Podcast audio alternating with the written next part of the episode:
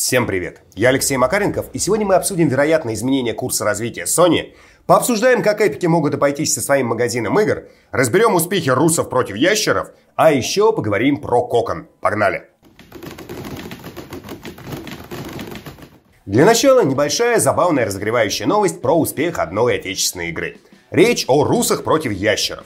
Думаю, все вы про нее слышали, и я в телеге писал, и в целом шуму было порядочно – но если вдруг не слышали, то это трэш-проект на основе мема о противостоянии русов и ящеров. Профессор Багиров, славянский захват понятно чем, байкальская вода. В общем, вы и так знаете. Так вот, несмотря на общую трэшовость, игра неплохо завирусилась и умудрилась залететь в топ-10 по выручке ру-сегмента Steam. Собственно, во-первых, поздравляю авторов, это определенный успех. А во-вторых, вот что дополнительно хотелось бы обсудить и рассказать. Момент первый. А сколько же авторы заработали? Народ и в комментах в телеге, и на форумах, и на других сайтах строил множество самых разных гипотез. Кто-то говорил, что там совсем немного, потому что цена-то на игру с учетом скидки была всего 37 рублей. Кто-то наоборот утверждал, что разработчики озолотились и заработали многие сотни, а может быть даже миллионы долларов. Я решил не строить сложных догадок, а сделал самое простое и очевидное, что в таких случаях можно и нужно делать. Написал разработчикам. И, конечно, точными цифрами они публично поделиться отказались, и это абсолютно нормально, мало кто соглашается оглашать точные цифры продаж и заработанные суммы. Но они сообщили информацию, которую я вполне могу озвучить. А именно, заработано достаточно, чтобы два разработчика, которые, собственно, и делали игру, могли спокойно кушать на протяжении года. Сколько это именно, считайте и решайте сами. Отдельно спасибо ребятам, что лично мне они назвали точную сумму под обещание ее не оглашать в публичном поле, так что могу сказать только, что никаких космических денег там нет, но действительно двум разработчикам можно комфортно чувствовать себя на протяжении года. При этом игра продолжает продаваться, так что может еще порядочно накапать в ближайшие дни или недели. При условии, что разрабатывали проект всего 4 месяца команды из двух человек, суммарный бюджет составил всего 60 тысяч рублей – в общем, в любом случае, это безусловный успех, с какого ракурса не взгляни. Второй момент – будущее игры. Тут разработчики тоже поделились детальками. Про сиквел пока ничего не рассказали, но в течение месяца добавят новую карту с новым боссом, а затем займутся мультиплеером, который постараются добавить в течение 5 где-то 6 месяцев или даже чуть пораньше. Третий момент. Вот после запрыгивания игры в топ в сети появилось много сообщений, что это прям отвратительно, когда подобные трэш-недоигры привлекают столько внимания. Это значит, что падают внутренние стандарты качества игроков, что хорошие игры из-за подобных проектов недостаточно внимания получают. В общем, ужас, ужас, мы все умрем. Что ты хочешь сказать? Ну, как бы микродоля правды в подобных заявлениях, конечно, есть. Если вдруг разом все игры начнут становиться такими, это будет жуть. Но когда это точечные забавные кунштюки, мне кажется, что это наоборот хорошо. По-моему, те, кто вот поиграл, поймали немало фана, а это главное, что должны делать игры. Ну и четвертый, уже не слишком очевидный момент. Раз русы против ящеров умудрились залезть в региональный топ Steam, это значит, что в целом, как минимум в этот момент, продажи игр в регионе были, ну скажем так, так себешные. А может быть и не только в этот момент. И косвенно можно сделать вывод, что очень большое количество людей сейчас сидит не на RU-аккаунтах, а на других регионалках. Но, повторюсь, это мог быть просто точный момент, когда другие игры в регионе тоже покупали мало. В общем, такие дела знатно колбасит. А сейчас небольшая полезная рекламная интеграция. В фокусе внимания сегодня снова Max Market.ru с большущими скидками на смартфоны. Напомню, что Max Market – это интернет-магазин с очень большим спектром товаров. От электрических зубных щеток до консолей и компьютерных комплектующих – и сейчас в Макс-маркете проходит акция с выгодными ценами на множество смартфонов самых разных производителей. Помимо того, что цены снижены на самом сайте, дополнительно можно получить скидку 10% за оплату онлайн или целых 15% за оплату картой на пункт самовывоза. И при этом эти скидки суммируются со скидкой по промокоду Макаренков, который еще на целых 35% снижает цену. То есть на акционные товары можно получить скидку до 50%. Что по моделям? Например, в акции участвуют OnePlus 10 Pro, Samsung Galaxy N52, Realme C35 и Samsung Galaxy A03 Core. В общем, получить большую скидку можно и на флагманские, и на бюджетные, и на смартфоны средней ценовой категории. Всего в акции участвует более 40 моделей от Samsung, Realme, OnePlus, Huawei, Vivo, Poco и некоторых других производителей. Так что, если планировали закупиться новой трубой или присматривали что-нибудь в подарок, отличный вариант закупиться со скидкой. Ссылочка традиционно в описании к ролику. Промокод, напомню, Макаренков. Не пропустите акцию, как несложно догадаться, число смартфонов ограничено. Конец рекламной интеграции и погнали дальше. А теперь давайте поговорим про кокон. Ну или, если вам больше нравится на английском, про кокун. И начнем традиционно с экспозиции. Жили-были три брата-акробата. Прям вот как в «Разбойниках» из Кардамона. Это Каспер, это Еспер, это Юнатан. Так и тут. Это Арнт Йенсен, это Еппи Карлсон, а это Дина Пати. Были они разработчиками игр, и пути их пересеклись в компании Playdead – еще во времена работы над Limbo. Если суммировать множество интервью с разработчиками и их коллегами, то расклад получится довольно интересный. Я не ручаюсь на 100%, что все было именно так, но впечатление складывается именно такое. Смотрите, Арнт Йенсен всегда топил за то, чтобы в играх был ярко выраженный сюжет, подаваемый через окружение. Еппи Карлсон придерживался другой точки зрения, что сюжет не так уж и важен, а главное сделать крутые головоломки и интересные препятствия на уровнях. Но один Апатий в большей степени был организатором и пытался добиться согласия между Йенсеном и Карлсоном. Во время работы над Лимбо одеяло на себя перетянул Карлсон. В результате мы получили игру, где основной акцент сделан именно на головоломках. А сюжет он как бы, конечно, есть, но подается, по сути, лишь в самом начале и в конце игры. Во время работы над Insight руководство разработкой в большей степени подмял под себя уже Арнт Йенсен. Ну и как бы мы получили игру, где визуальный нарратив и намеки на сюжет присутствуют постоянно, от самого начала до конца прохождения. А затем в студии случился раскол. Про него тоже можно очень долго рассказывать, там куча нюансов. Но суть в том, что все вот три брата-акробата оказались в разных студиях. Любитель сюжета Варнт Йенсен остался руководителем в Play Dead. И они сейчас пили свою новую игру про дату релиза, которой до сих пор ничего не понятно. Организатор процессов Динопатии создал студию Jumpship. И они выпустили свою первую игру Summerville. Она, ну не то чтобы плохая, просто явно не дотягивает ни до Лимба, ни до Inside. Но за студию, кстати, волноваться особо не стоит, они ушли под шведского издателя, и деньги на разработку новой игры у них уже есть. И, наконец, любитель головоломок Еппи Карлсон создал свою студию Geometric Interactive. И они совсем недавно как раз выпустили игру Кокон.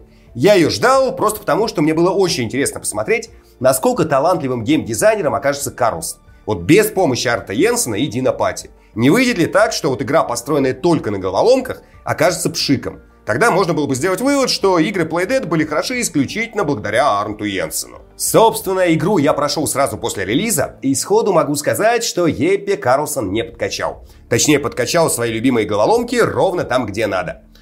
Еще один важный момент. Вот несмотря на различия в подаче, в сути и даже в жанре, для меня идейно всегда были близки три игры. Джонни Джинова Чена, Лимба и как раз Инсайд. Но несмотря на некий общий дух и идейный посыл, эти три игры по-разному взаимодействуют с игроком. И они используют разные нарративные приемы. Джонни — это такая мощная визуализация, а путь главного героя в этой игре — это и есть история, которую рассказывают нам авторы. Игра апеллирует в первую очередь к нашим чувствам и эмоциям. И лишь чуть-чуть к мышлению. Джонни — это как бы игра, которую в первую очередь чувствуешь, а уже во вторую осмысляешь. И таковы все игры Джинова Чена. Это его способ взаимодействовать с игроком, именно так он доносит свои мысли. Лимба — это игра про логику. Там куча головоломок, минимум намеков на сюжет, плюс мощная черно-белая стилизация. Ну и инсайт — это головоломки в геймплее, но при этом история, рассказанная через окружение. Через сцены нам рассказывают о мире, но рассказ этот не полный. Мы сами можем додумать, что же произошло и происходит вот в этой вселенной. И Кокон с точки зрения подачи ближе всего именно к Лимбо. Здесь абсолютно все построено на головоломках. А на сюжет есть как бы небольшие намеки, из которых каждый может сам в голове составить представление о здешнем мире. Но никаких ответов, вот правы мы или нет, мы все равно не получим. А вот что получим, так это совершенно невероятный геймплей, построенный на нескольких очень простых, но очень крутых идеях. Не буду слишком вдаваться в детали, потому что тут даже описание некоторых геймплейных механик окажется спойлером. Если вы будете про них знать заранее, то просто не получите части удовольствия при прохождении. А если максимально кратко, то в Кокон вы путешествуете по опустевшим мирам, каждый из которых заключен внутри цветной сферы – при этом с помощью самих сфер можно совершать определенные действия, на которых, собственно, и построены местные головоломки. Но при этом вы можете еще и прыгать между сферами, вот этими вот мирами, размещать их внутри друг друга, и на этом тоже построено большое количество задачек. Ну и еще тут есть боссы, которых надо находить, пробуждать, а затем побеждать. Каждого в уникальной, хорошо запоминающейся схватке. И если начинается все вот просто с путешествий по одному миру, то к концу головоломки начинают выкручивать прям мозг. Вы можете находиться в мире, в котором находится сфера, которая при этом находится в другой сфере, которая является миром, в котором вы сейчас находитесь. И ощущение в этот момент примерно как с поясом Ориона из «Людей в черном». Внутри маленького шарика находится целый мир, в котором ты находишься сам, но при этом он в этот момент перед тобой прямо находится. И он же еще раз перед тобой, а внутри него находится еще один мир. Самое восхитительное – это даже не визуал игры, хотя он, конечно, шикарен. ни идеи головоломок, хотя они тоже восхитительные. Самое крутое в Коконе – это кривая сложности. Здесь все вроде бы очень и очень просто, но вот если взять человека и дать ему головоломку из конца или даже просто из середины игры, он прям голову об стену разобьет, но не поймет, как это все решается. Игра максимально плавно и постепенно наращивает сложность. И делает это так, что ты на полном серьезе почти не ощущаешь, что решаешь головоломки. Зато есть мощное ощущение, что ты путешествуешь по сложно устроенным мирам, живущим по своим законам. А головоломки – это лишь способ движения по этим мирам. Это очень тонкое чувство и тонкая грань, по которой редко удается пройти даже опытным разработчикам. Вот вспомните просто Portal. Если взять все его составляющие по отдельности, то окажется, что это просто набор не самых сложных задачек. Но вместе они сшиты в единое приключение, которое в памяти просто не получается разбить на череду отдельных головоломок. Это именно законченная история, а головоломки лишь инструмент повествования. В Коконе примерно так же. Головоломки тут это как бы ваш путь, единый и очень увлекательный. Это вот прям настоящее искусство сделать игру настолько законченной и самодостаточной. И Епи Карлсон и его команда с этой задачей справились прям отлично. Кокон игра прям штучной выделки. Здесь вот каждый элемент идеально притерт к остальным. Вот каждую отдельную задачку невозможно представить без других, и каждая головоломка плавно перетекает в следующую. И да, кому-то наверняка здесь может не хватить сюжета. Кто-то может сказать, что головоломки сами по себе слишком простые, если рассматривать их по отдельности. Есть игры, где головоломки как бы и умнее, и сложнее. Но лично я давно не видел игр, где вот все элементы были бы настолько тщательно состыкованы. Без зазоров, без щелей и без раздражающих выступов. Так что игру рекомендую абсолютно всем, кому вот примерно такое нравится. Ну и если уж вам нужны какие-то аналогии, то если не структурно, то по внутренним ощущениям мне Кокон больше всего напомнил Фигмент. Если играли, то примерно можете представить, с каким настроением игра проходится. Кокон вот как бы примерно такой же, только в нем больше грусти и тоски. Мы с вами уже несколько раз за последние месяцы обсуждали, насколько штормит и переутрясает игровую индустрию. А за последние недели случилось еще столько всякого, что можно говорить, конечно, там не о девятибальном шторме, но о очень мощном волнении. Было много уходов, увольнений, новых реструктуризаций и закрытий. Но обсудить сегодня хочется две вещи. Итак, первым делом стало официально известно, что Джим Райан, руководитель PlayStation, официально покинет свой пост и уйдет на пенсию в марте следующего года. Кто полностью его заменит, на текущий момент еще непонятно. Но тут важен скорее вот какой момент. А изменится или нет стратегия развития игрового подразделения Sony после ухода Райана? Райан активно продвигал три ключевые вещи, которые ранее Sony были не свойственны. Во-первых, выход игр Sony на ПК. Во-вторых, создание большого числа игр-сервисов, которые сейчас находятся в разработке. И третий момент – мощный акцент на мобильное направление. По слухам, которые на текущий момент долетают, создается ощущение, что релизы на ПК и мобилке после ухода Райана трогать никто не собирается, потому что эти направления руководство считает перспективными. А вот по поводу игр-сервисов внутри подразделений PlayStation накопилось много негатива. Во многих внутренних студиях считают, что несмотря на высокую маржинальность, шансы у Sony хорошо закрепиться именно в играх сервисов не слишком много. А вот пролюбить AAA сингл игры они из-за этого вполне могут. И разумеется, это все лишь мнение части сотрудников компании, и совершенно не факт, что эти мысли поддержит руководство. Но вот это ж, оно есть. Плюс до марта Sony уж точно менять стратегию не станут, а вот с нового финансового года, когда Райан официально покинет свой пост, очень даже могут начать. И интересно, во что это все выльется. Следующий момент. Epic Games. Они разом уволили 16% сотрудников, более 800 человек. Это много. При этом из компании еще и ушел Сергей Галенкин, директор Epic Games по издательской стратегии и один из создателей концепции как раз Epic Games Store. А до этого еще в начале сентября из Epic ушел креативный директор Дональд Мастерд. И уже как бы понятно, что компанию ждут серьезные перемены. Сергей Галенкин в своем посте об уходе упомянул, что компания превращается в свою новую итерацию Epic 5.0. Условно, как бы до этого она была разработчиком движка и игр плюс издателем, а теперь станет такой глобальной масштабной платформой. Добавим к этому высказывание лично Тима Суини. Помимо того, что эпики тратят больше, чем зарабатывают, он упомянул, что развитие Fortnite как UGC платформы идет успешно, но слишком много приходится отдавать авторам этого самого контента. То есть игрокам. На боевых пропусках якобы удавалось раньше зарабатывать больше. И теперь, вероятно, экономика будет пересмотрена. И как бы нет, это не значит, что эпики откажутся от контента, создаваемого пользователями. А вот система монетизации, скорее всего, изменится. Равно как может измениться и система развития EGS. По факту основной посыл сейчас у эпиков это экономия. А на бесплатные раздачи в EGS они тратят очень много денег. При этом с самого старта EGS не меняется одна важная для игровой площадки вещь.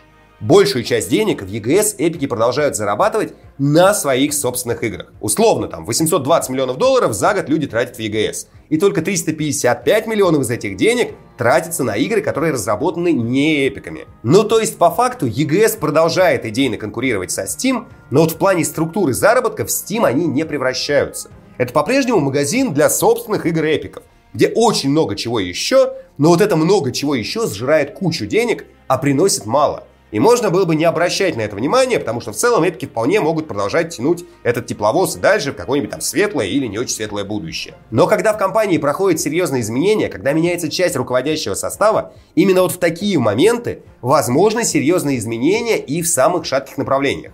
А ЕГС, как ни крути, это шаткое направление. Так что посмотрим, чем все это закончится. Возможно, особенно и ничем, а может быть раз и закроются бесплатные раздачи, пропадут игровые эксклюзивы и вся вот эта вот петрушка.